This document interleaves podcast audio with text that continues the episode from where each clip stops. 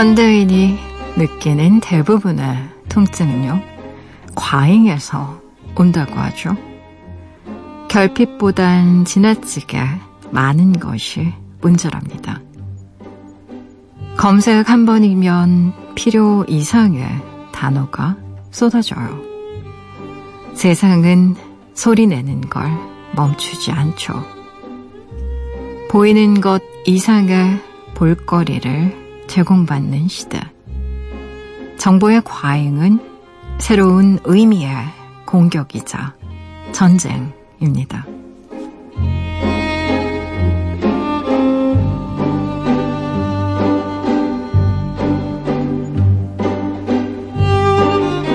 밤이 깊어갈수록 잠이 오기는커녕 머리가 맑아진다면요. 그건 낮 동안 입력 된 정보들이 내게 말을 걸어오기 때문이라는데요. 어떤가요? 그다는 소란한 밤인가요, 당신은?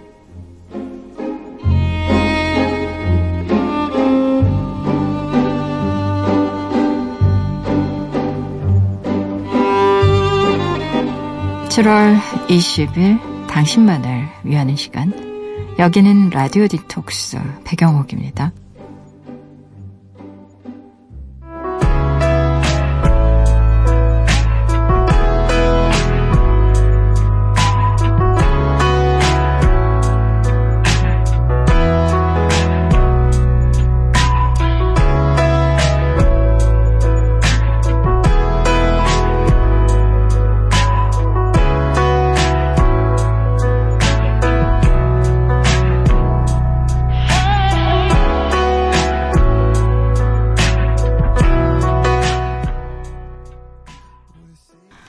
라디오 디톡스 배경옥입니다. 오늘 첫 곡으로는요. 콜드플레이의 Everglow 같이 들으셨어요.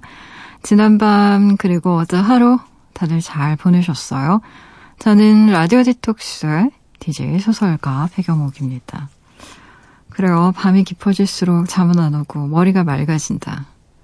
낮 동안 입력된 정보들이 너무 많고 내게 말을 걸어오기 때문이다. 라는 말을 저 역시 동의 됩니다. 대개는 결핍보다 과잉 문제예요, 요즘에. 우리 너무 많이 먹어서 살찌잖아요. 대표적인 과잉 문제고요. 우리 스팸 너무 많이 옵니다. 과잉 문제죠. 그리고 요즘에 보면 뭐 연결하는 프로그램도 많지만요. 그건 못지않게 차단하는 프로그램도 많아요. 그리고 정리해야 될 그런 필요성을 많이 느낄 때가 많습니다. 뭐 그렇잖아요. 저 같은 경우에는 책 좋아하니까 책 정보가 너무 많이 떠요. 책 사라고 여기저기에서. 저희 조수미 PD님 원단 사라고 그렇게 정보가 많이 뜬대요. 일주일에 20만씩 사고 계신다고. 세마밖에 안 쓰시면서 쌓이고 있어요, 집안에. 저희 강혜정 작가님 계속 운동화를 사드리고 있습니다. 우리 정말 너무 많이 사고 있어요. 그래서 정리를 해야 되는데요. 어, 찰리 먼거라는 전설적인 투자자 가 있어요. 워렌 버핏과 함께 버크셔 서웨이의 음, 대표를 맡고 있는 분이신데요. 이 찰리 먼거가 한 말 중에요. 신뢰할 수 있는 사람들만 상대하고 다른 모든 사람들은 상관하지 않는 것이 좋다. 지혜로운 사람은 쥐약 같은 사람들을 멀리한다. 쥐약 같은 사람들은 꽤 많다. 라는 문장을 썼는데요. 어, 제가 이 찰리 먼거의 얘기를 갑자기 꺼낸 게 뭐냐면, 우리가 너무 많은 정보 속에 있습니다. 근데 그 정보라는 게요, 다 꿀 같은 정보가 아니고요. 대부분, 어, 우리의 판단을 좀 흐릴 수 있는 정보들 많아요. 그리고 사람 관계도 그런 것 같아요. 왜, 친구 숫자로만 치면 요즘에 친구 숫자 몇천 명 되시는 분들 많잖아요. SNS 친구들도 막 몇천 명, 심지어 뭐 몇만 명씩 되는 분들도 있고, 전화번호부에 저장되어 있는 지인들 번호 이렇게 쭉 보고 있으면, 뭐 정말 500개, 1000개 금세 나오갑니다. 하지만 정말 우리가 연락하면서 지내고 있는 사람들은 얼마 없잖아요. 어, 그래서 제가 아는 어떤 분이, 어, 12월 달, 매해 12월 달이 되면 사람들을 무조건 주기적으로 200명씩 다 없애버린대요. 한 번도 연락을 안 했거나, 앞으로도 연락할 것 같지 않거나, 혹은 뭐 그 사람과의 관계 때문에 그 사람에 대한 판단이 유보됐거나 혹은 어, 바뀌었을 때 정말 과감하게 사람들을 다 정리해내는데 그게 그렇게 큰 정신적 위안을 주신다고 사람들에게 꼭 해보라고 추천해주고 싶은 것 중에 하나 바로 그 인간관계 정리하기. 음. 특히 나이 많이 넘으면 그런 관계들은 정말 대폭 줄이고 정말 신뢰할 수 있는 사람들 하고의 관계에 더 집중하는 게 장기적으로는 훨씬 더 유리하다라는 얘기를 어, 이분이 책에서 진짜로 강조하더라고요. 근데 책 제목이 불행 피하기 기술이었습니다. 그래서 불행을 피하고 싶은 분들 인간관계 정리하는 거 이거 못지않게 중요하다라는 거 스팸 정리도 해야 되고요. 아, 우리 정말 너무 많은 정보 속에서 거의 익사 직전이에요. 그래서 어, 이런저런 조치들을 미리 선제적으로 취하지 않으면 정말 깔려 죽습니다. 요즘 같은 시대에는. 워낙에 뭐가 많기 때문에 여러분들도 잘 차단하시고요. 잘 막아내시고, 잘 걸러내고, 잘 삭제해서 늘 좀 가볍게 사는 그런 몸과 마음 됐으면 좋겠네요. 라디오 디톡스 배경옥입니다. 이 시간에 듣고 싶은 노래도 좋고요. 나누고 싶은 이야기도 좋아요. 지금 여기로 말 걸어주시겠어요? 짧은 건 50원, 긴 문자와 사진 첨부 문자는요. 100원이 추가되는 샵 8001번이고요. 무료인 미니, 미니 어플로도 참여 가능합니다. 다시 듣기와 팟캐스트로도요. 언제든지 함께 하실 수 있어요. 내가 내 곁에 있을게 언제나 넌 혼자가 아니란 걸 내가 알 수 있게 여기 이곳에 있을게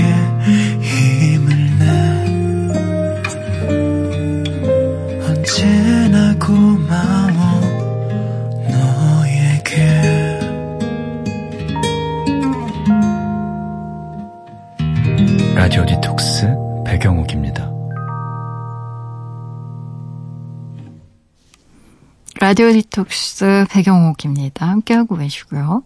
여러분이 보내주신 이야기들 만나봐야죠. 임조아님, 입덧이 너무너무 심해서 잠을 잘 수가 없어서요. 고민 끝에 라디오를 켰어요. 임신과 출산은 축복이라는데 왜 저는 지금 이렇게 힘들기만 할까요? 겪어본 적 없는 입덧과 두통에 괴로워요. 엄마가 된다는 건 보통 일이 아니네요. 라고 보내주셨어요. 음, 아, 임신과 출산이 축복이라는 말을 하는 반대급부에는 그만큼 힘든 일이라서 예쁘게 포장지를 싼 거죠. 솔직히 얼마나 고생이에요. 어, 사실 태아라는 거내 몸이지만 내 몸이 아니기도 한 거잖아요. 낯선 존재이기 때문에 사실 초기에 특히 입던 많이 겪는 분들은 우리 몸의 면역 체계가 공격한다고 해요. 그걸 잘 받아들이지 못해서 이질적인 존재가 내 안에 있는 것이기 때문에 그래서 어, 임신 초기에 잘 못 드셔서 고생하는 분들 너무너무 많습니다. 최근에 이제 MBC 라디오국에도 아주 젊은 피디님, 예쁜 피디님 한 분께서 임신을 하셨는데, 아, 그냥 얼굴이 원래도 작은데, 음, 바람 불면 지워질 것 같아요. 너무 더 작아져서. 못, 못 먹어서. 정말로.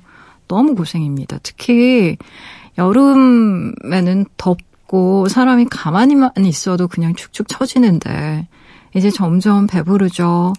그리고 그 배부르다는 게 단순히 배 나오는 문제가 아니잖아요. 뭐 자궁도 누르고 밤에 잘 때도 너무 불편하고 그래서 아 이게 보통 고생이 아닙니다. 그래서 스스로 좀 어, 뭐라고 해야 될까요? 이렇게 릴렉스 할 수 있는 것들을 좀 찾아서 많이 하셔야 돼요, 의식적으로. 음, 그냥 너무 힘드니까 누워만 있는다거나 너무 힘드니까 아무것도 안 먹으면 안 되고요. 어, 뭐, 어, 임신, 출산하신 선배님들한테 좀, 음, 지혜를 구해서 좀 먹으면 덜 부대끼는 거라던가 아니면 본인이 그나마 좀 먹을 수 있는 음식들 소량이라도 조금씩 먹어주셔야 되고요. 음, 그리고 좀 들으면 약간 마음이 진정되는, 음, 그런 음악을 듣는다거나, 실은 명상하는 게 제일 좋긴 한데, 아, 참, 요즘 같은 날은 또 너무 덥고 그래서, 그것도, 음, 부블리 추천하긴 그러네요, 임주환님. 근데 입덧이요, 초기에 한 몇 달 그렇게 고생스럽다가도 이제 조금 잦아들면 또 괜찮아지기도 하더라고요. 그래서, 어, 기다려 봐야 할 것 같아요. 근데 아이가, 내 아이가, 사랑스러운 내 아이가 내 안에서, 어, 같이 힘내고 있는 거니까요. 우리가 그런 생각을 하면 조금 더 나은 기분이 되는 것 같아요. 왜 엄마가 출산할 때 너무 아프잖아요. 근데 엄마의 통증 곱하기 몇십 배를 아이는 더 많이 느낀대요. 그래서 내 아이도 같이 힘을 내고 있어, 나랑 같이. 그리고 내 아이도 내가 힘들어하면 같이 힘든 거야 라고 생각을 하면 엄마 쪽에서 조금 더 힘을 내게 되는 것 같기는 해요. 음, 힘내시고요. 이하나님, 저도 요즘 잠들기 전에 나만의 쉬는 시간을 가지고 있어요. 다리 마사지를 하면서 라디오를 듣는 건데요. 한 시간 동안 몸도 마음도 노곤해져서 잠이 잘 오거든요. 늘 시간에 쫓기며 사는 제겐 유일한 사치예요. 그래서 좋아요. 하하. 라고 보내주셨네요. 아유, 너무, 너무너무 잘 보내고 계시네요. 어, 우리가 너무 시간에 쫓기다 보니까, 이렇게 정말 뚝 떼어서 정말 온전히 나만을 위해서 쓰는 시간이 거의 없어요. 이렇게 짜투리처럼 잠깐 잠깐 무슨 과자 부스러기 먹는 것처럼 그렇게 시간을 쓰잖아요. 근데 왜 우리가 포만감을 느낄 땐 정말 밥 한 그릇 딱 이렇게 먹거나 뭔가 샌드위치 하나 이렇게 딱 먹었을 때 포만감을 느끼지. 뭐 밥 한 숟가락 먹고 한 20분 있다 또 한 숟가락 먹고 진짜 표도 안 나고 쉬었는지 먹었는지도 잘 모르겠고 그러잖아요. 그래서 저도 추천드립니다. 아예 시간을 뚝 좀 떼어서 30분이면 30분, 1시간이면 1시간 딱 집중해서 쉬는 거, 음, 필요한 것 같아요. 라디오 들으면서 편안하다고 하시니까 저도 좋네요. 4775님, 고요한 밤, 혼자인 방, 그 사이로 들려오는 라디오 소리만이 저의 친구가 되어주나요? 노래 한 곡 신청해 봅니다. 헬로우 조조의 필요해 들려주세요. 라고 아, 신청 보내주셨어요. 음, 노래 한번 같이 들어볼까요? 헬로우 조조의 노래예요. 필요해.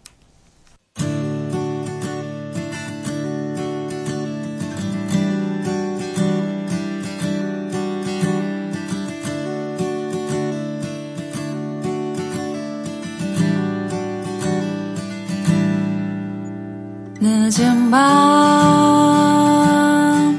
혼자인 밤 조용히 들리는 기타 소리에 멍하게 헬로우 쇼쇼의 필요해 듣고 오셨어요. 라디오 디톡스 배경옥입니다. 함께하고 계세요. 무조건 익명으로 소개되는 코너죠. 긴 사연에 긴 대화로 우리끼리 깊은 이야기를 나눠보는 시간 딥톡스. 오늘의 이야기입니다. 와이님이 보내주신 사연이에요.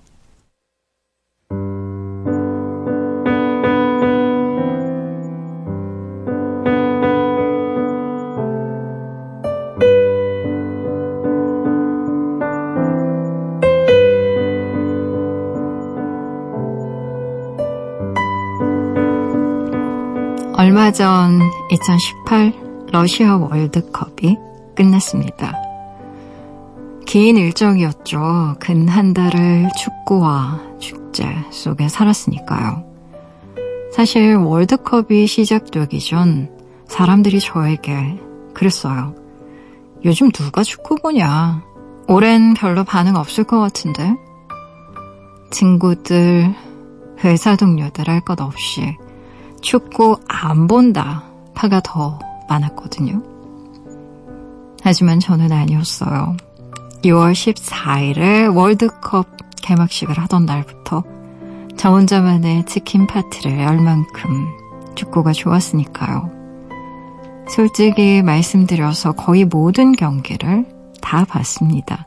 한국 경기는 말할 것도 없고요.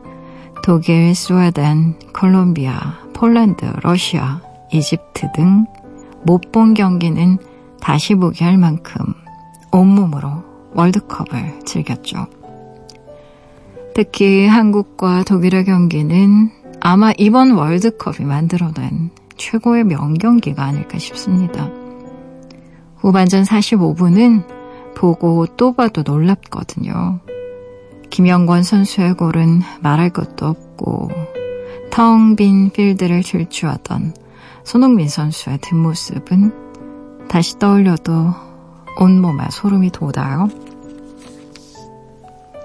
그날 새벽 잠 못 이뤘다는 사람의 수만 봐도 경기의 파급력이 얼마나 대단했는지 알 수 있죠. 그렇게 경기를 챙겨보고 일상생활이 가능하냐? 라고 물으시면 당연히 가능합니다. 마음만 먹으면 하루 24시간도 충분히 나눠 쓸 수 있거든요. 연애할 때 생각해 보시면 됩니다. 퇴근 후에 그녀 얼굴 한번 보겠다고 그 늦은 시간 피곤한 몸을 끌고 집 앞으로 찾아가고도 다음날 출근하며 다 사니까요. 근데요, 문제는 그 후입니다. 즐긴 땐 좋았는데, 마치 연극이 끝난 후 무대 위에 홀로 남겨진 주인공처럼 마음이 그렇게 헛헛할 수가 없거든요. 이젠 텔레비전을 켜도 축구를 하지 않는다는 어무함은 한 달 동안 열렬히 사랑했던 연인에게 일방적인 이별 통보를 들은 것만큼이나 마음이 쓰립니다. 떠올려 보시면 알아요. 한 달 동안 세상 누구보다 뜨겁게 만나놓고, 음, 우린 끝이야. 끝났어. 그녀가 차갑게 떠난다고 생각해 보세요. 추억을 떠올리며 그리움을 달래겠다고 예전 경기를 돌려보는 것에도 한계가 있습니다. 게다가요, 다음 월드컵은 2022년입니다. 아직 4년이나 남은 거죠. 이 공허함을 대체 무엇으로 채워야 할지, 이 헛헛함을 무엇으로 달래야 할지, 아무래도 저는 꽤 오래, 오래 휴일증을 앓게 될 것 같습니다.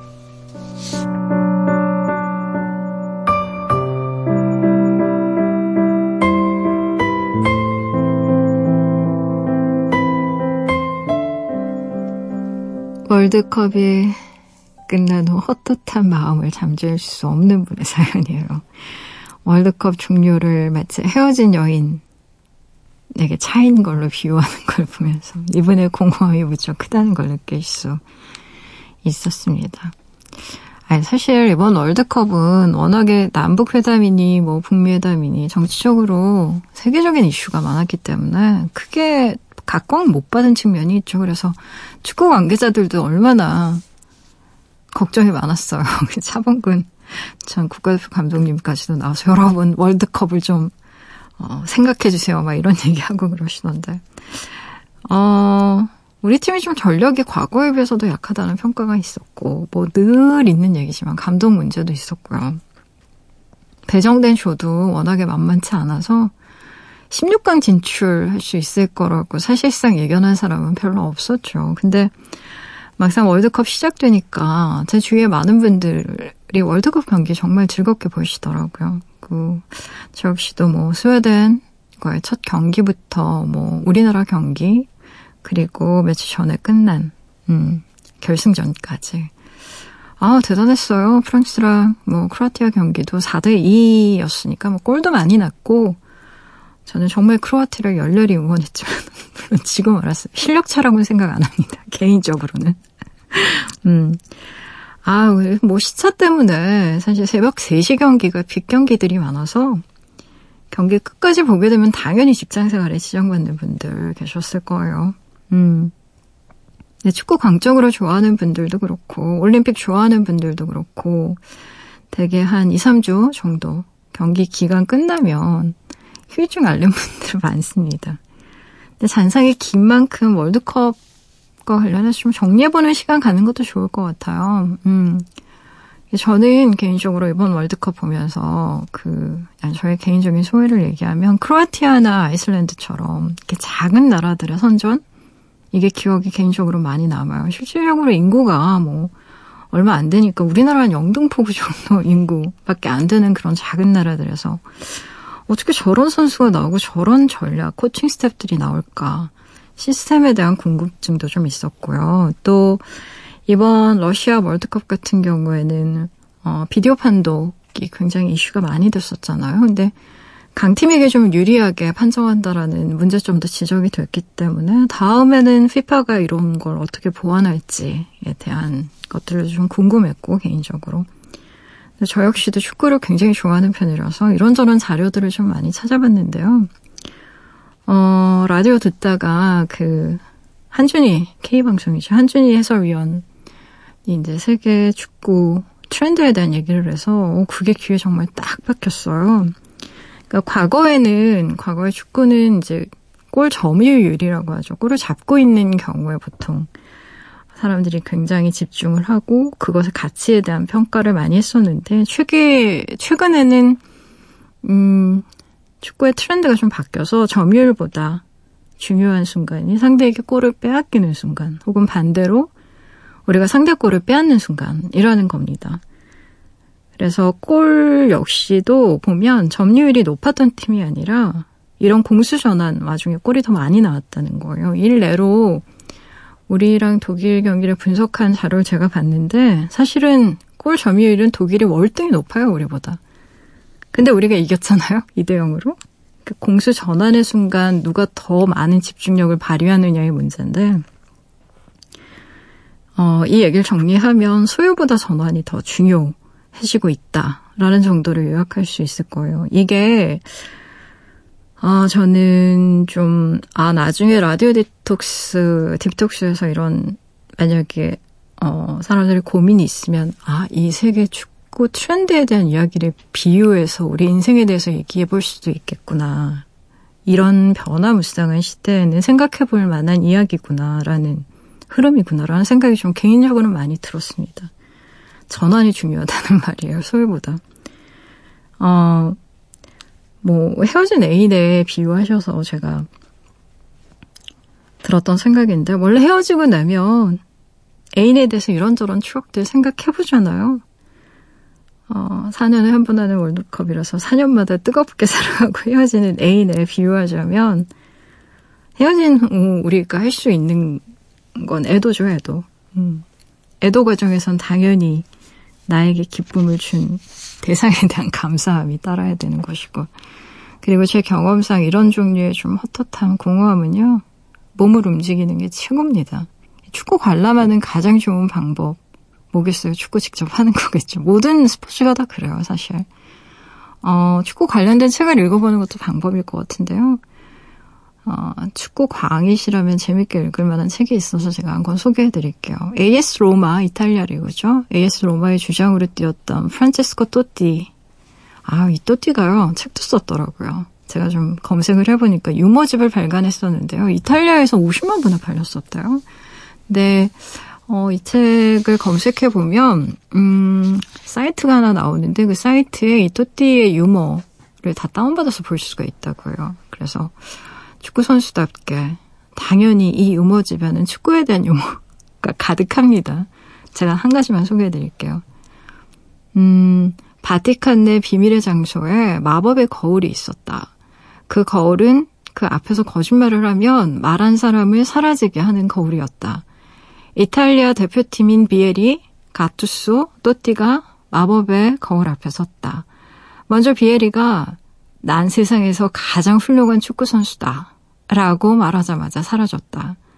그 다음 가투수 차례가 되자 그가 말했다. 나는 이태리에서 가장 잘생겼다. 역시 사라졌다. 또띠는 사라진 두 친구를 생각하면서 가슴을 졸이고 불안한 마음으로 거울 앞에 서서 말하기 시작했다. 내 생각에는 그리고 사라졌다. 아, 이게 축구 좋아하는 분들은 재밌을 거예요. 재미없을 수도 있는데. 축구 잘 모르시는 분들은 이탈리아 대표팀을 생각해 보시면 될 것 같아요. 2002년도에 우리 나라가 이탈리아 이긴 거 여러분 기억나세요? 그 이탈리아 축구 선수들 약간 특징이 있어요. 막 열 잘 받고 막 뭐라고 해야 되죠? 좀 가격하게 뭔가 이렇게 어필하는 것도 굉장히 드라마틱하고. 저는 이탈리아 선수들 재밌더라고요. 어, 집에서 축구 보는 것도, 그리고 축구 재방송, 뭐, 다시 보기로 해서 보는 것도 좋고, 뭐, 의자에 앉아서 축구 게임 하는 것도 좋고, 물론 책 읽는 것도 좋겠지만, 어, 밖으로 나가서, 밖으로 나가서 축구하는 게 너무 덜라나요? 살짝 그건 걱정이 되네요. 근데 조기 축구 많이 하시니까 또 새벽에, 어, 축구 하는 거, 그게 좀 이렇게 약간 헛헛한 마음을 달랠 수 있는 방법이라고 생각하고요. 제가 헤어진 여자친구, 남자친구 때문에 힘들어 하시는 분들에게 드리는 얘기가 있거든요. 시련을 극복하는 가장 빠른 방법은요. 연애 때문에 잠시 소홀했던 것에 대해서 다시 생각하면서 그걸 복귀시키면 됩니다. 연애하느라고 소홀했던 것들 있잖아요. 뭐 친구 만나는 거라던가 취미 활동. 어쩌면 회사 생활도 소홀히 하셨을 거예요, 많이. 어, 그런 것들을 이렇게 떠올려 보면서 그것들을 이제 채워나가면 되고, 그, 뭐, 거기 한두 가지 것들이 더 첨부된다면 더할 나위 없겠죠. 음, 제가 이 월드컵, 이렇게 축구 좋아하고 야구 좋아하고 이런 분들 또 올림픽 같은 거 하면 막 정말 열광적으로 좋아하는 분들이 있지만 사실 그 반대편에는 축구 경기 때문에 내가 좋아하는 드라마 결방되고 예능 프로 결방돼서 분노하시는 분들도 있거든요. 세상에는 늘 좋아하는 자와 싫어하는 자가 있어요. 축구 역시 그렇습니다. 어, 열광이 있으면 허무가 있는 거고, 승리가 있으면 패배가 있는 건데, 어, 축구의 나라라고 하잖아요, 브라질. 네, 브라질에서 이제 월드컵 했었는데, 12개의 월드컵 경기장을 짓다가요, 아십니까? 무려 10명이나 목숨을 잃었던 거?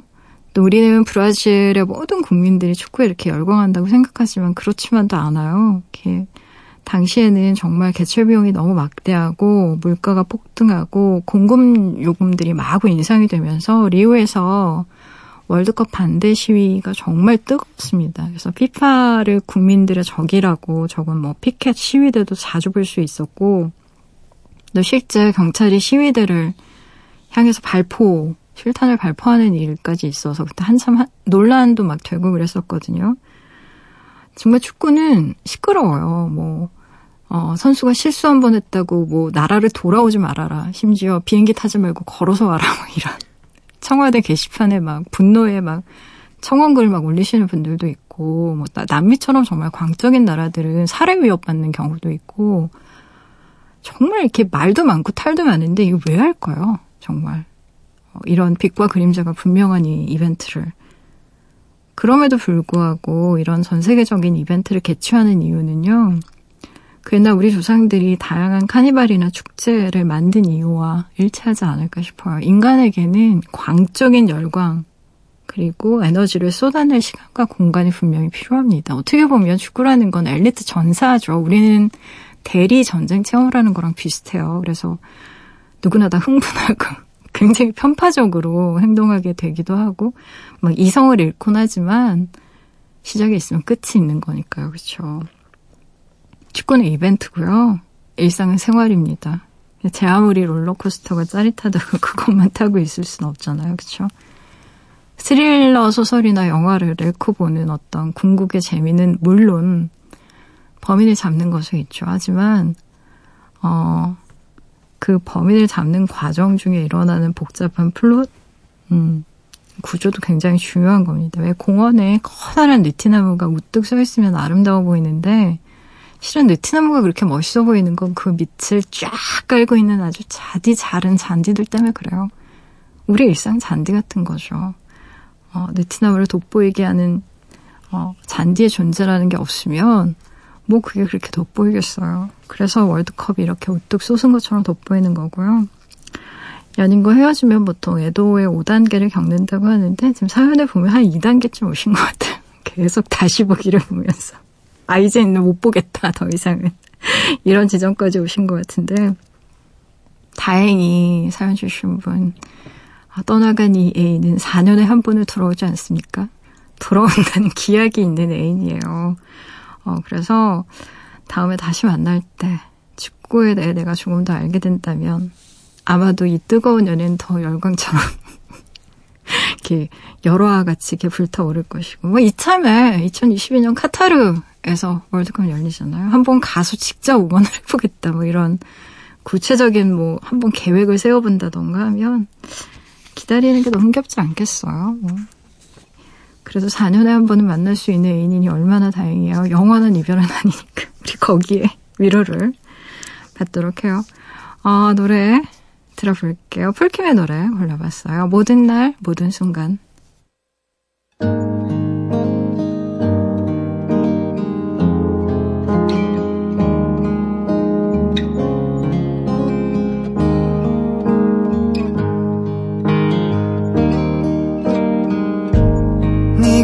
없이 웃을 수 있을까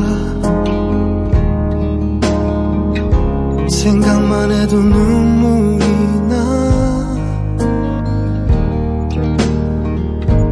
힘든 시간 날 지켜준 사람 폴킴의 모든 날 모든 순간 듣고 오셨어요. 라디오 디톡스 배경옥입니다. 함께하고 계세요. 포털 사이트에 라디오 디톡스 배경옥입니다. 치시고요. 홈페이지에 들어오시면 딥톡스 게시판이 있습니다. 언제든 이야기 올려주실 수 있게 게시판은 늘 열려 있으니까요. 편한 시간에 편한 마음으로 글 남겨주세요.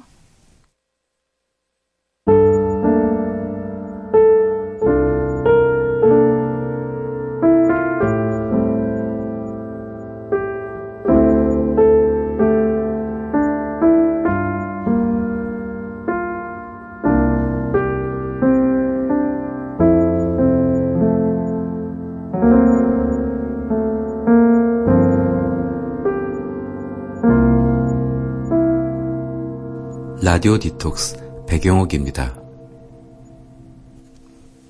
사연 좀 더 볼게요. 4175님, 고2 조카가 방 정리를 하면서 만화책을 4박스나 줬어요. 이모, 만화책 좋아하지? 라면서 선심 쓰듯 주더라고요. 내년에 고3이라 미리 마음 정리를 했나 봐요. 은지야, 내년에 수능 끝나면 이모가 은지 원하는 만큼 만화책 사줄게. 그러니까 힘내자. 라고 보내주셨네요. 아유, 만화책 좋아하는 조카구나. 음, 어, 이렇게 시각화 시키는 거 있잖아요. 우리가 뭔가 결심을 했을 때 그냥 머릿속으로만 생각하는 거랑 그 내 머릿속 생각을 이렇게 시각적으로 표현해 보는 거 있죠. 굉장히 많이 다른 겁니다. 조카가 똑똑하네요. 어, 그냥 머리로 막연히 이제 만화책을 보지 않겠어라고 얘기하는 것과 실제 만화책 한권한 권을 떠나보내며 얘들아 잘가 인사해주며 박스에 집어넣고 그걸 이모에게 양도하는 음, 그런 의식을 갖는 건 다른 거죠. 마음가짐 자체가. 아마 고3 동안 내내 공부 열심히 할 것 같습니다. 우리 은지. 시험 잘 봤으면 좋겠네요. 0032님, 시를 쓰기 시작했어요. 출품할 건 아니고요. 잊고 있던 제 취미가 시쓰기였거든요. 어디서 찾았는지 친구가 제가 썼던 시를 사진으로 찍어서 보내줬는데 제법 봐줄만 하더라고요. 지금은 한 줄 쓰는데 하루가 걸리지만 쓰다 보면 조금씩 늘겠죠? 라고 보내주셨네요. 음. 그럼요, 당연하죠. 계속 쓰다 보면 늘죠. 그리고 한결 더 자유로워지죠. 왜 우리가 글 쓰는 것도 그렇고요. 그림 그리는 것도 똑같습니다. 그리고 춤추는 것도 똑같아요. 왜 동작을 익히기 전에는 춤이 내 맘대로 잘 안 추어집니다. 음. 그리고 그 동작을 익히기 위해서는 정말 별것도 아닌 것 같지만 체력이 있어야 돼요. 어, 하체 근육도 좀 튼튼해야 되고, 그래야 발끝으로도 서 있을 수 있고 턴도 돌 수 있고 이런 것처럼요. 글쓰기도 똑같습니다. 계속 쓰면서 글을 쓰는 근육을 좀 키워줘야 돼요. 그리고 한번 그렇게 근육이 붙으면 어, 계속해서 쓸 수 있습니다. 음, 그리고 계속해서 더 많이 쓸 수 있고요.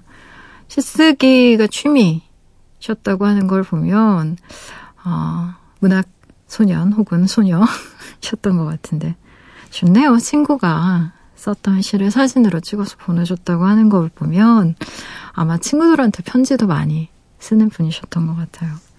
저는 찬성이고요. 그리고 열심히 써서 모아서 뭐 시집 같은 거 낼 수도 있잖아요.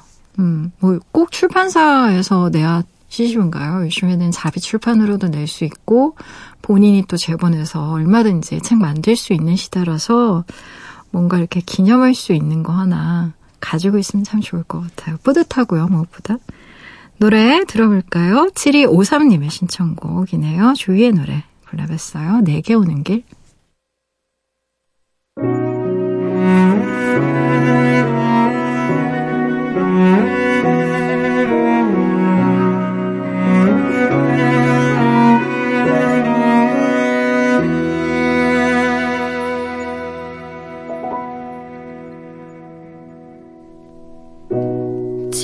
지금 곁에서 딴 생각에 잠겨 걷고 있는 그대 설레는 마음에 몰래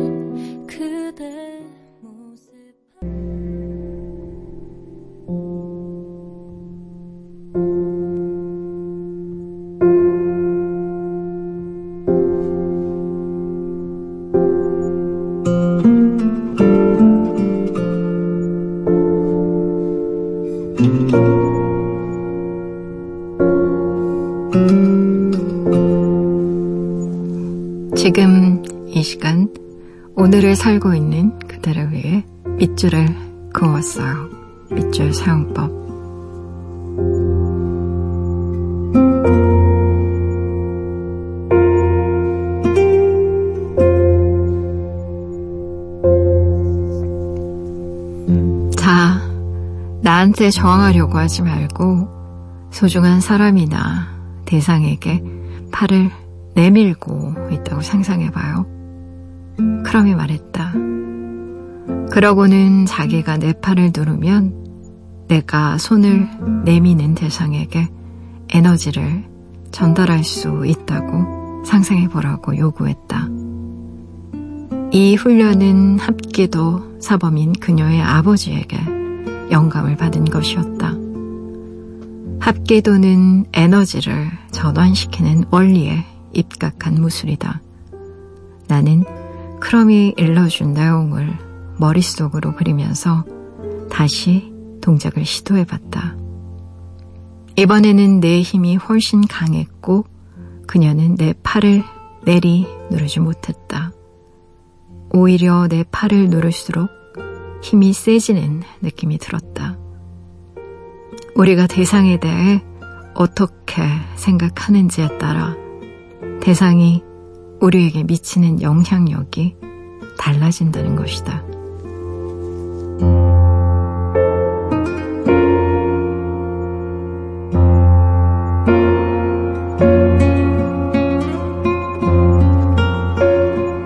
밑줄 사용법 오늘은 켈리 맥고니거의 책 스트레스의 힘 안에서 밑줄을 그었어요. 모든 게 스트레스 때문이라고 합니다. 두통을 달고 사는 것도 암에 걸린 것도 우울증 때문에 일이 엉망이 된 것도 전부 다 망할 스트레스 때문이라고요. 하지만 창문만 열어도 더위 때문에 미세먼지 때문에 스트레스를 받는 지금 스트레스에서 벗어나는 게 과연 가능한 걸까요? 당장 새 표를 낼 수도 무인도로 떠날 수도 없는 우리에게 그게 가능하기나 한 걸까요? 무조건 스트레스를 피하는 것만 능사일까요?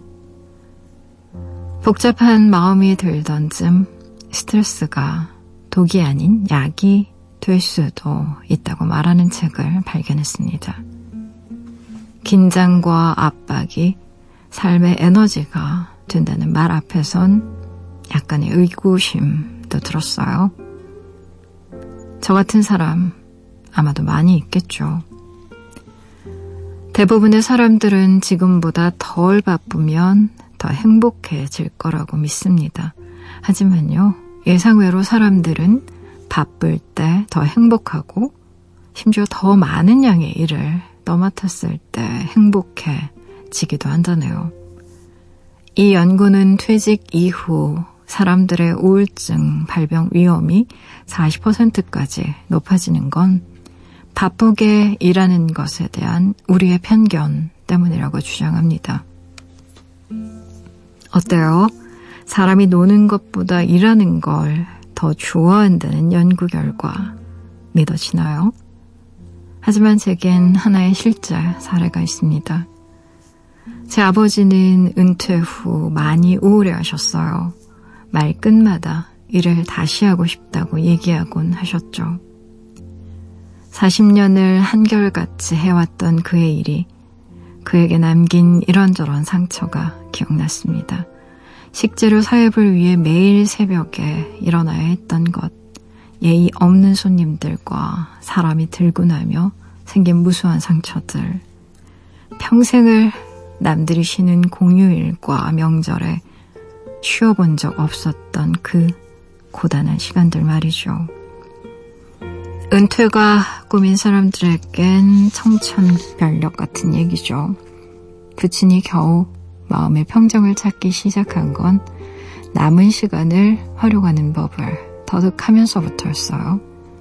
서예나 당구, 글쓰기를 새로 배우고 교회에 다니며 이런저런 자원봉사를 하고 새로 키우는 식물들과 대화를 시작하면서부터죠. 아빠, 쉬니까 스트레스 없고 좋지 않아요? 제 질문에 대한 그의 답은 이것이었습니다. 그렇긴 하지. 근데 사는 낙이 없어. 의미도 없고. 흥미로운 건요, 스트레스를 느끼면 사람은 본질적으로 의미를 찾기 위해 노력한다는 겁니다. 서로 지금 이 순간이 아니더라도 인생이라는 더 큰 맥락 안에 담긴 의미를 찾기 위해 노력한다는 거죠. 사람 때문에 상처받기도 하지만 사람 때문에 또 살아갈 힘을 얻으면서 말이에요. 전문가들은 스트레스에 대한 최고의 전략은 우황정심안을 먹으며 마음을 안정시키는 게 아니라 그 반대라고 말합니다. 인생에서 가장 중요한 시험을 앞둔 학생이든 결승전에 임하는 프로선수든 스트레스를 기꺼이 받아들이면 성과를 향상시킬 수 있다고 하네요. 많은 전문가들은요, 불안한 기분이 들 때 자신이 흥분한 상태라고 생각하는 게 매우 효과적이라고 충고합니다. 그래, 심장이 두근거리는 건 좋은 증상이야. 내 몸이 지금 수행 능력에 도움을 주려고 펌프질 하고 있어. 기존의 생각을 바꿔보면 긴장감은 곧이어 저지를 실수의 징조가 아니라 성과를 낼 준비에 돌입했다는 몸의 신호인 겁니다. 오디션 프로그램 위대한 탄생에서요, 떨고 있는 초보 가수 지망생들에게 부활의 리더 김태원이 했던 말 떠오르네요. 긴장하는 사람은 지고 설레는 사람이 이깁니다.